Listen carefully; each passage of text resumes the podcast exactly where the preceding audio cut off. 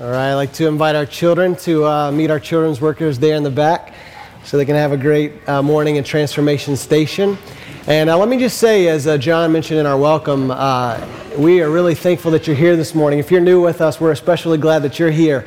Uh, we're a church for our community, and we love to see our church grow and, and just reach out to new uh, people throughout uh, the Medford area. So, my name is Tanner Turley. I serve as the lead pastor here of Redemption Hill, and uh, it's our privilege to, to lead this church and to serve this church uh, as, as God gives us strength. So, uh, this morning, I want to invite you to open up your Bibles to Revelation 5. As John shared, we're going to start a three week series. It's going to be bang, bang, bang on the idea of worship and how that God has created us to live our lives in worship back to Him in light of His immense worth. And so, as you turn to Revelation 5, I want to just throw out a thought to you this morning that I think will get us going on this idea of worship, and that is this that we are a people of pursuit. Okay, so from the overarching trajectory of our life down to the very minute, detailed decisions that we make on any given day, we are constantly making decisions based on what we want to pursue. Okay? It doesn't matter if it's the clothes we wear, it doesn't matter if it's how we spend our leisure time, all the way to the decisions we make on maybe a career path or even the spouse that we want to spend the rest of our lives with. We make value decisions that influence how we pursue that which we desire. So let me kind of explain it like this Our life is one big pursuit and we pursue that which we believe will deliver joy, satisfaction, and contentment in life. Do you see this happening in your own life? I mean, businesses and companies understand this, right? That's why they spend millions of dollars advertising products that they are pro- promising you will deliver on some of the desires that you have in life, right? So if you will buy this certain kind of drink, it will cause you to have more friends and maybe become the most interesting man in the world. If you will wear a certain kind of clothes, you, you, your new sense of style will, will elevate your importance and, and cause you to be distinct from those around you. What about investment companies, man, if you'll just invest on our path, this green arrow that's going to take you to seven digit security and it's going to make your life so much better in the end, right? They're all, they're all making promises to us. And so they're, they're holding up values that, that we desire and treasure and want us to chase after and pursue. I want to share with you this morning that God actually made us in such a way that we would have desires and pursue those desires to fulfill these longings of our heart. What will we believe will deliver ultimate value. And this is what Dave Harvey says in his book, Rescuing Ambition. It's so good. Listen to what he says. He says, We consciously pursue what we value. It's not simply a matter of being driven by biology or genetics or environmental conditioning to satisfy instinctive cravings. Rather, we perceive something, prize it at a certain value, then pursue it according to that assigned value because we were created that way. This is the essence of ambition. Did you get that? We perceive something and we assign a value to it. We prize it at a certain value. And whatever it is that we prize the most, that is what we are going to pursue. Now, listen, God created us this way. The Bible tells us ultimately that God created us to know Him and to perceive His infinite worth and to prize it and to go after it. But here's our problem our perception is really, really oftentimes skewed, right? So that we do not perceive things so clearly and we don't prize what we ought to prize as ultimate in our life. And this has been the way it's been since sin entered the world and the fall of Adam and Eve took place in our world. But listen, even though people do not prize God as they ought and pursue God like we should, the message of Revelation is this that Jesus will get his due, all right? He will receive the worship that he so richly deserves. He will receive it either now or then.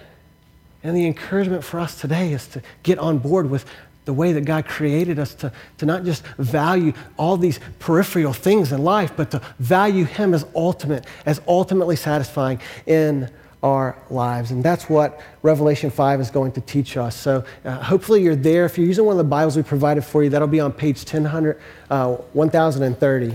All right, 1030 there in your Bibles.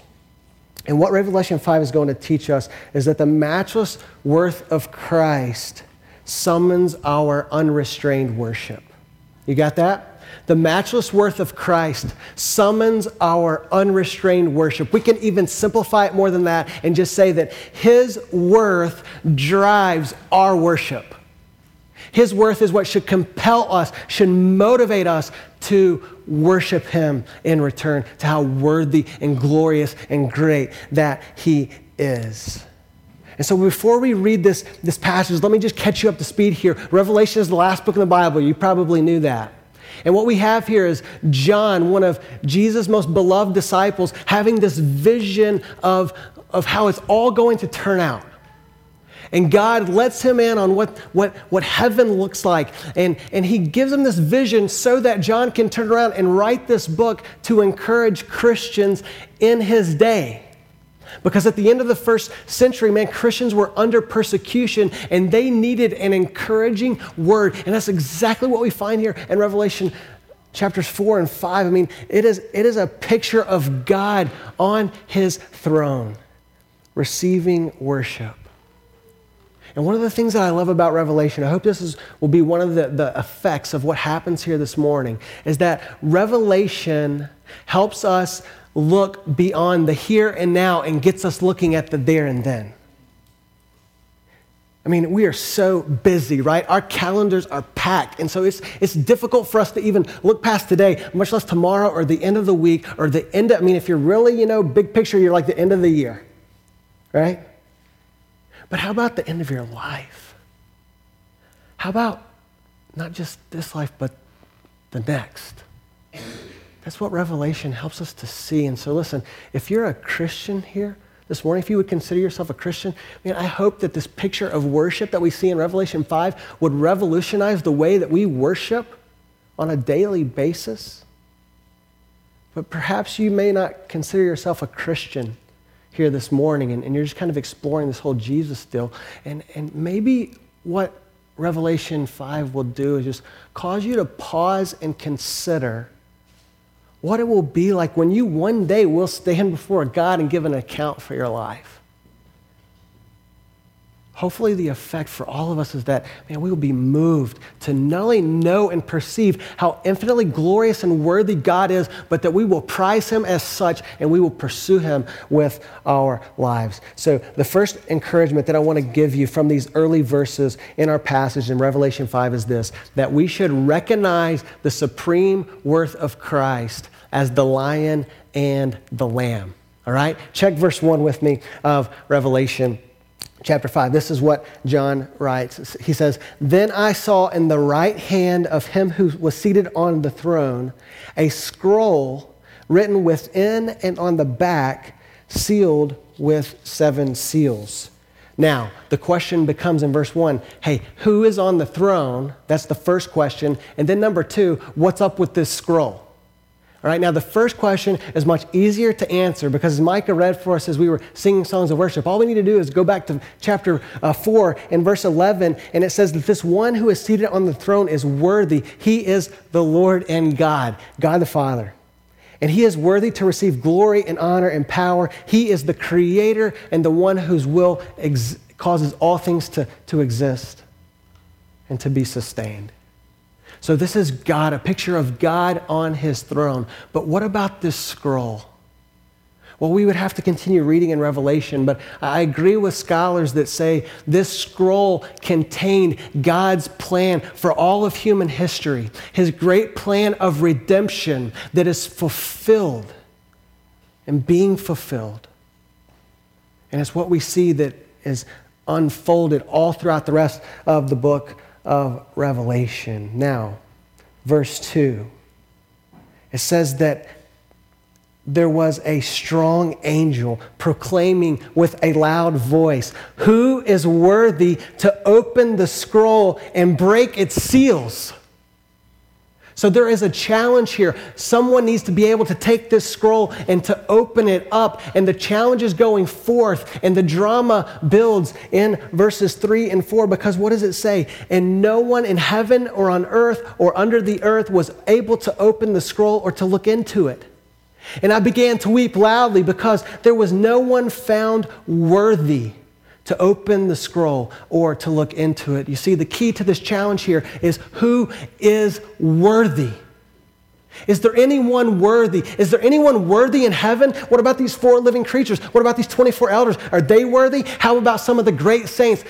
On earth, in heaven? Is there Moses, Elijah, you know, anyone here? Can, can anyone get the job done? And there is no one that can step up to the plate and grab the scroll because no one was worthy. And John begins to weep because it seems that all is lost. Man, how is this plan of redemption going to be fulfilled if there is no one worthy to complete it and get the job done? And then we see verse 5. It says, And one of the elders said to me, Weep no more.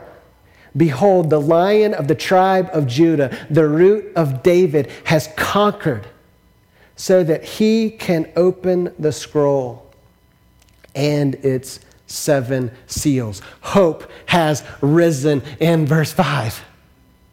And what we have here are two messianic titles for Jesus found from Genesis 49, the lion of the tribe of Judah, and Isaiah 11, the root of David. They are both titles that point to how he is the Messiah, Savior of the world, and the one who will ultimately conquer all things. And so, really, what you have, Revelation 5 is one of the, the, the best passages to study the person and work of Christ.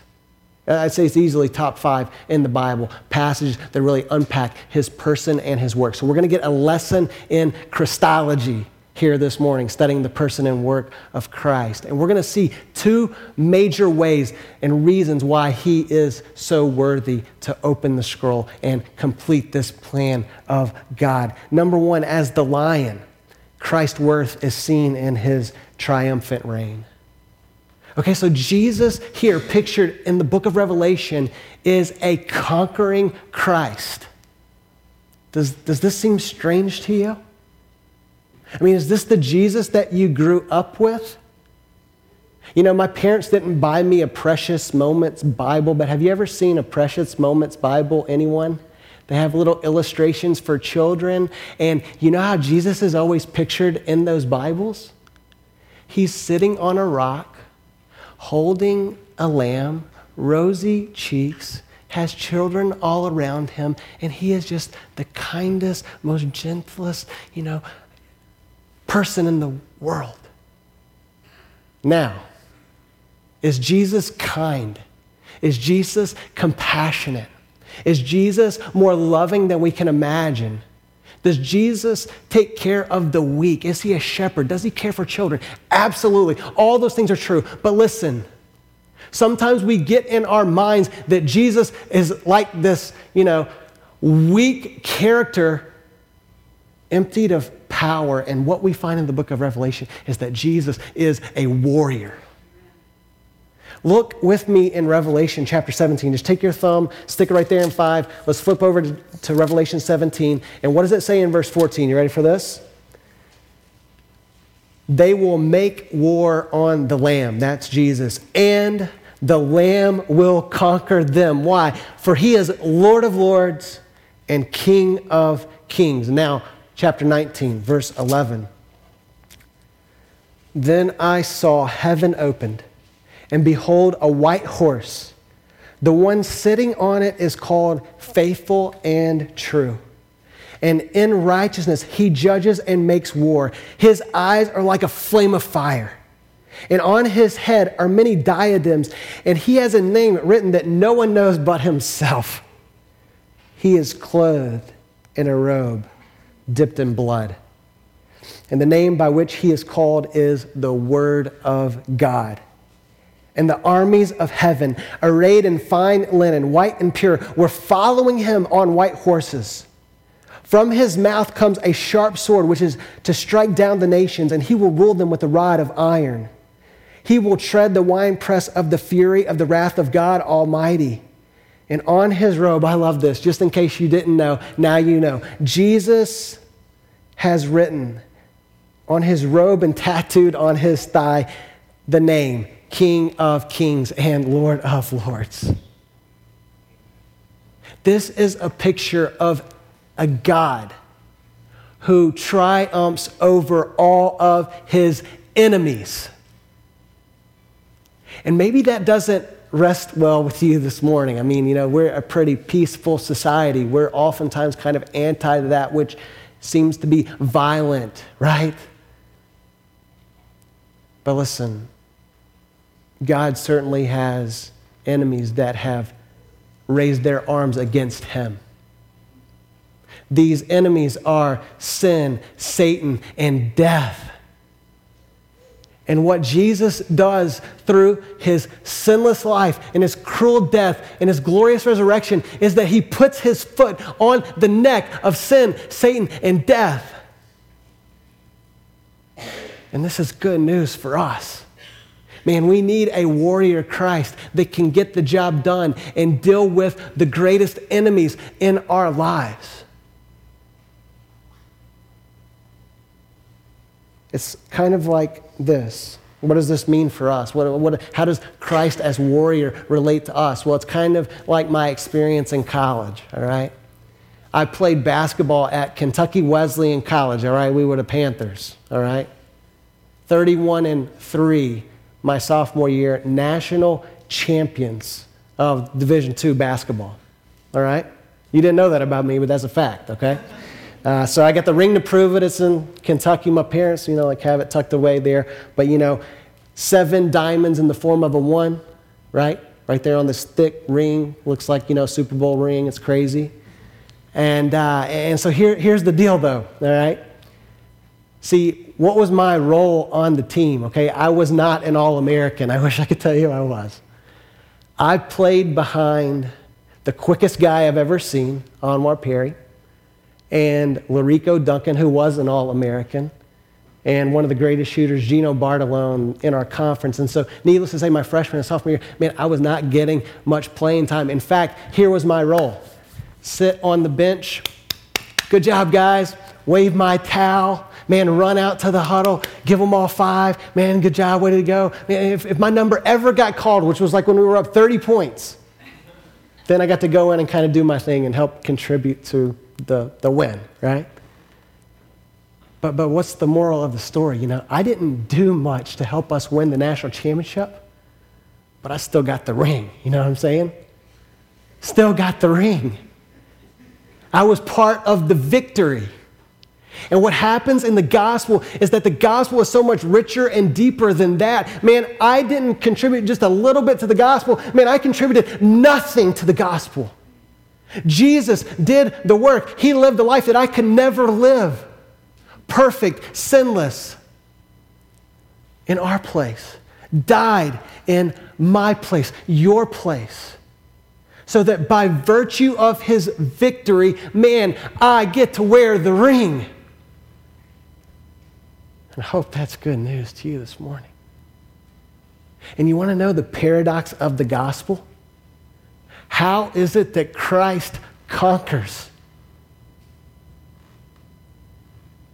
He conquers by his death. And this is what we see in verses 6 and following. Look in verse 6, Revelation 5 6. He, it says, And between the throne and the four living creatures, all right, we've just heard about this lion, right? The lion tribe of Judah. And among the elders, I saw not a, not a lion, not, not a lion, he sees a lamb standing as though it had been slain with seven horns and with seven eyes, which are the seven spirits of God sent out into all the earth. And he went and took the scroll from the right hand of him who was seated on the throne. This is the paradox of the gospel. The triumphant, conquering lion triumphs through his death as the Lamb of God. John 129, John the Baptist, when he sees Jesus coming to him to be baptized, what does John say? Behold, the Lamb of God who takes away the sin of the world. So, how does Jesus deal with our sin? How does he triumph over sin and death and Satan? He does so through the sacrifice of his life on a bloody, cruel Roman cross. He was the perfect lamb who was slain for us. In the Old Testament, you know that the people of Israel always had to sacrifice a perfect, spotless lamb, right? As an acceptable gift to God that, that their sins might be atoned for temporarily. But every single time, those hundreds and thousands of times that lambs were sacrificed, they were always pointing forward to the pure, spotless Lamb of God that would deal with our sin completely forever.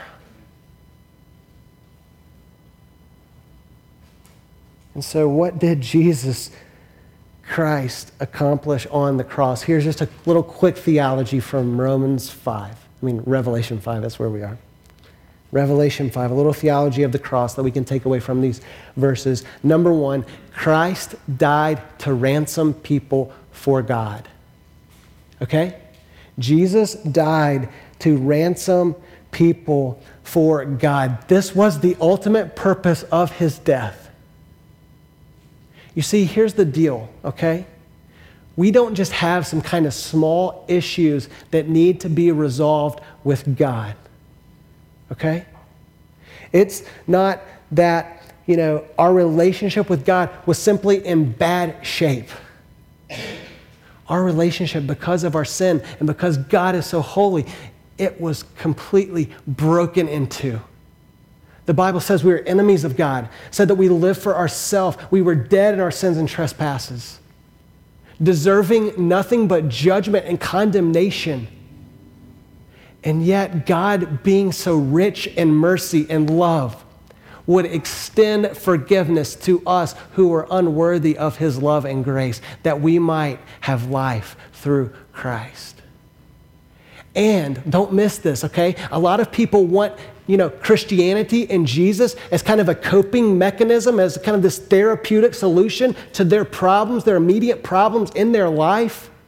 As if, man, I'll go to church for a few weeks and get this all ironed out, and then I'm going to disappear for a while because, man, God has kind of fixed my deal and He's got me on this new path for a season.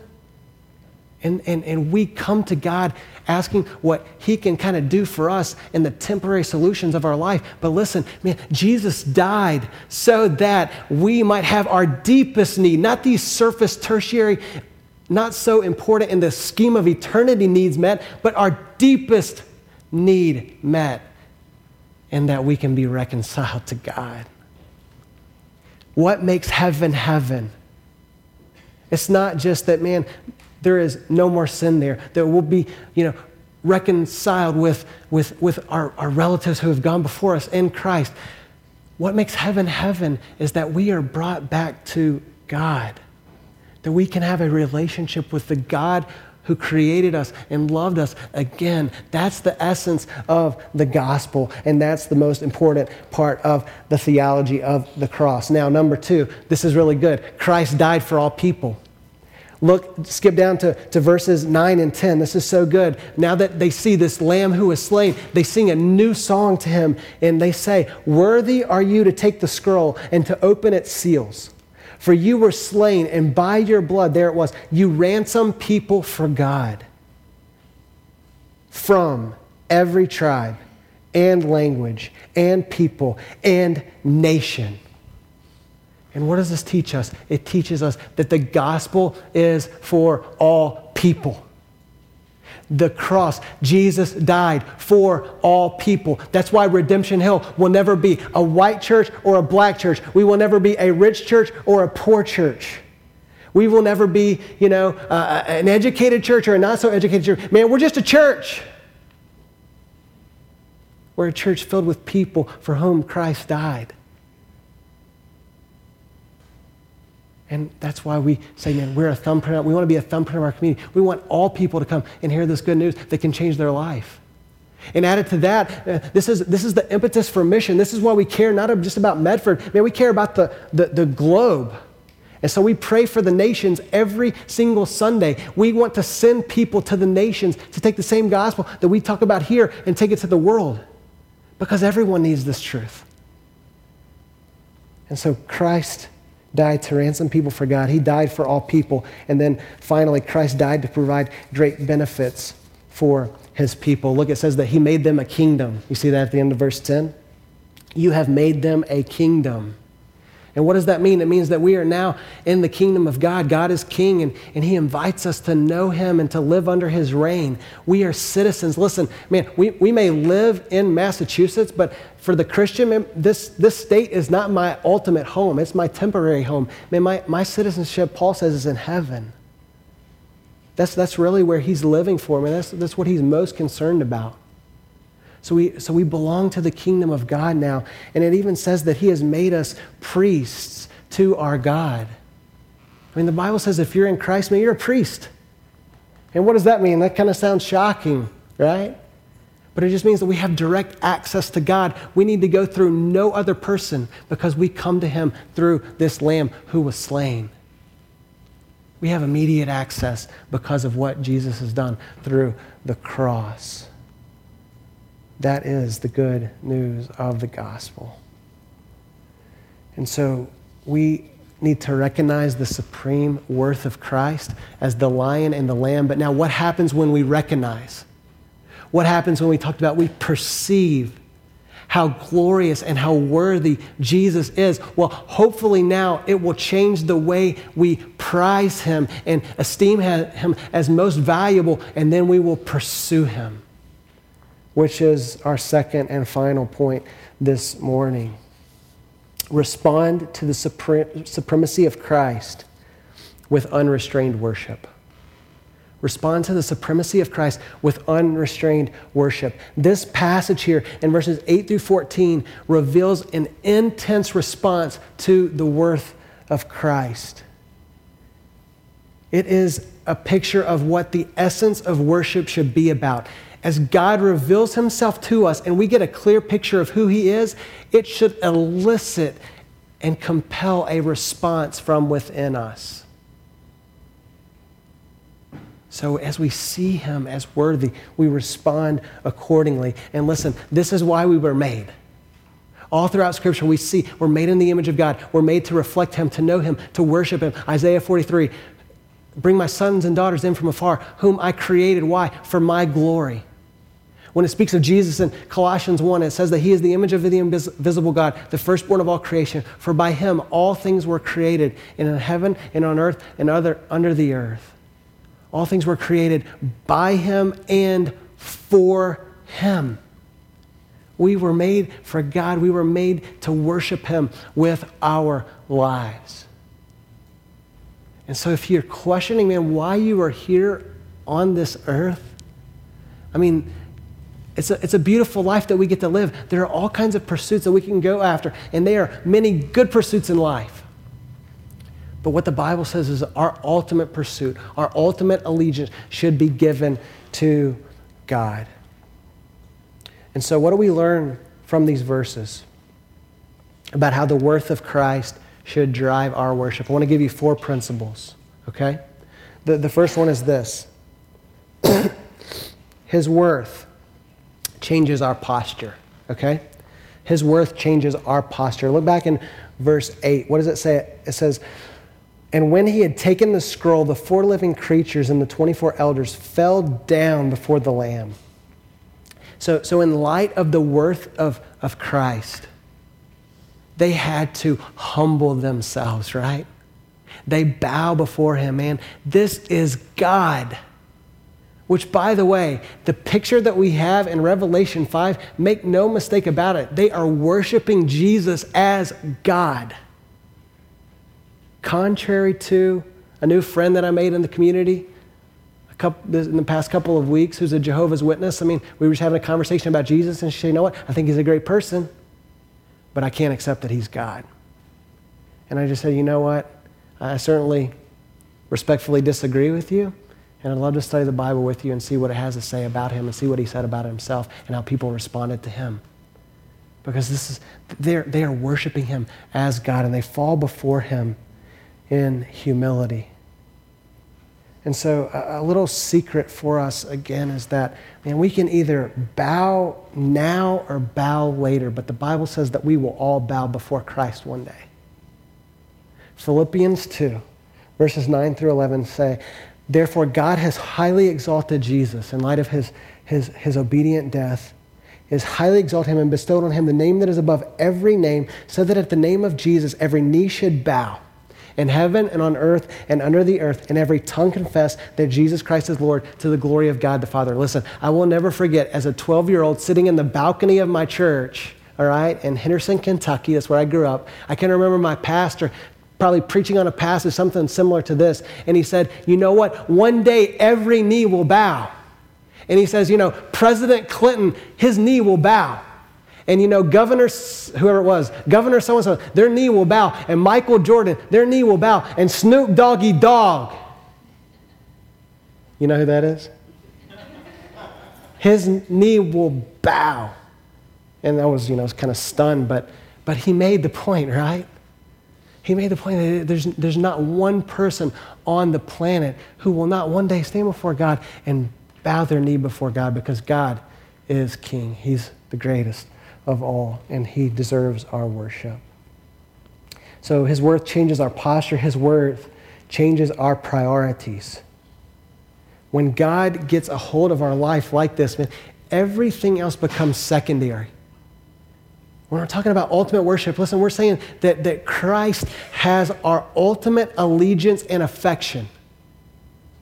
You remember we studied the book of Ecclesiastes, right? And we saw how he was ch- chasing after meaning and satisfaction in life. And so he tried to find it in all of these earthly things power, prestige, money, pleasure, relationships, sex, you name it, you fill in the blank, experiences, work, wealth no matter what it was, he kept coming up empty handed. He said, Man, it's all vanity, it's all meaningless. Why is that? Because we were not made for the created things, we were made for the Creator. And when we see Christ as ultimately worthy, man, that's when er, all these other things start to make sense and come together. All right, so it's not that it's not that a job is bad, okay? Don't, you know, go to your boss this week and say, hey, you know, pastor said shouldn't pursue work and wealth, man. I'm, I'm out of here. Okay, that would kind of be a bad move, okay? It's, it's not that, that, that, that relationships are bad, that these pursuits on this earth are bad, but they're, they're bad when they become wrongly ordered, right?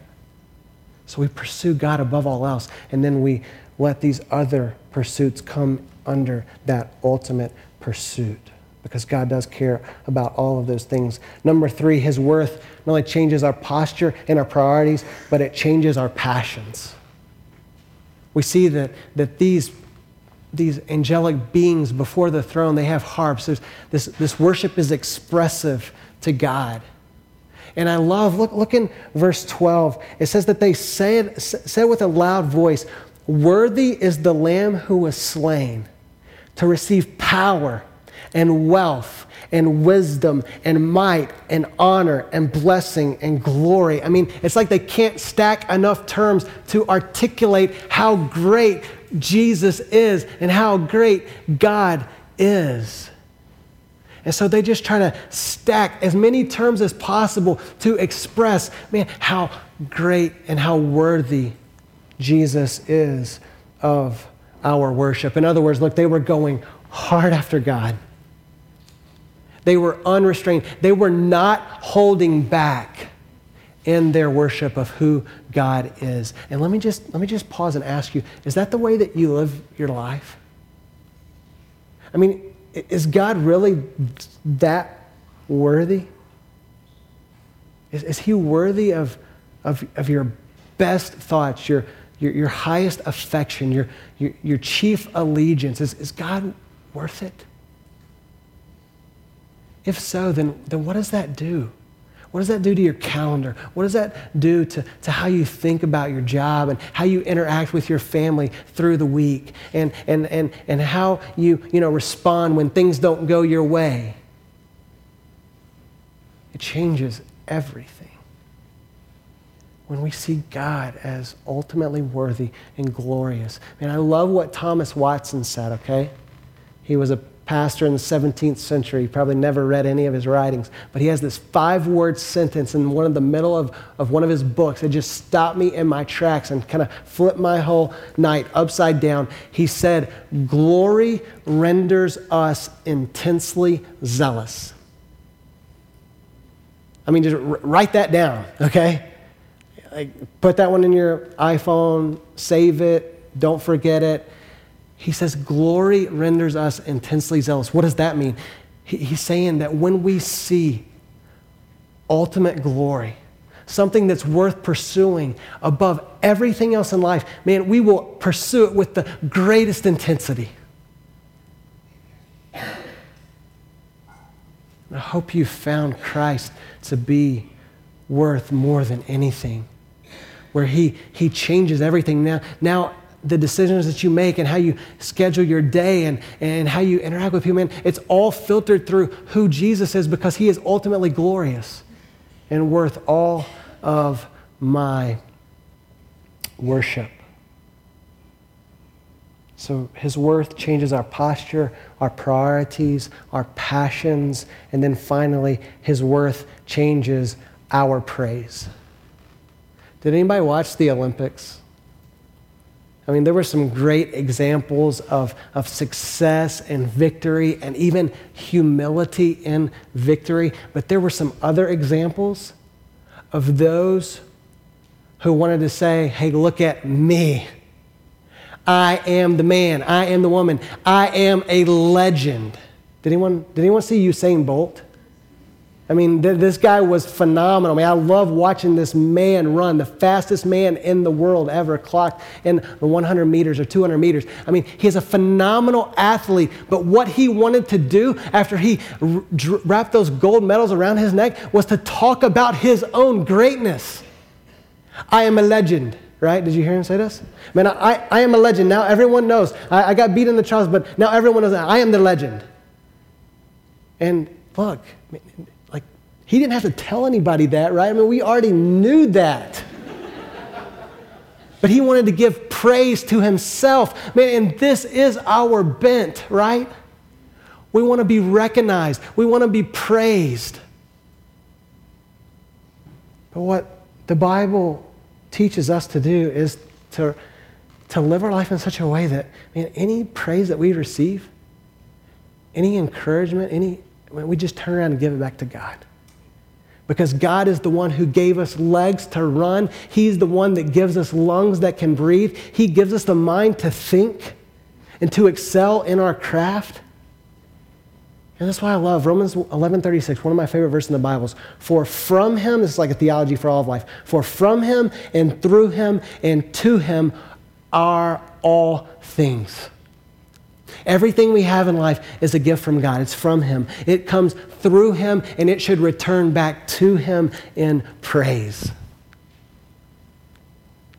And so when we catch this vision, when we perceive the worth of, of Christ, of God rightly, then we should prize it accordingly and we should pursue Him with everything that we are.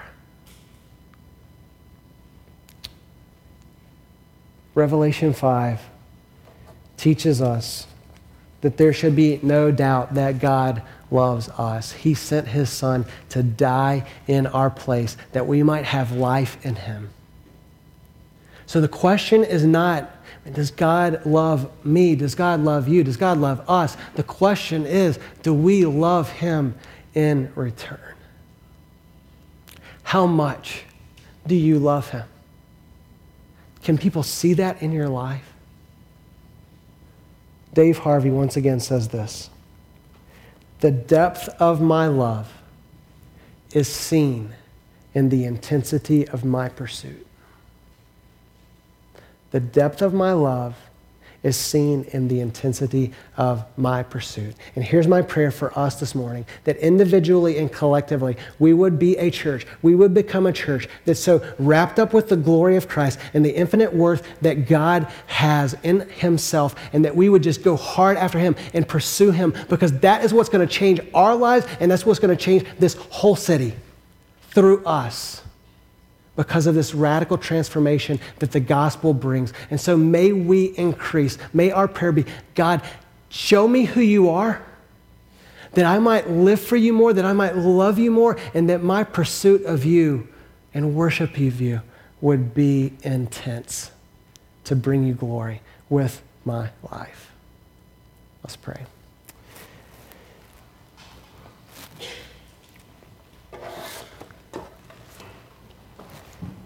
God, if we're being honest, we, we are so easily distracted.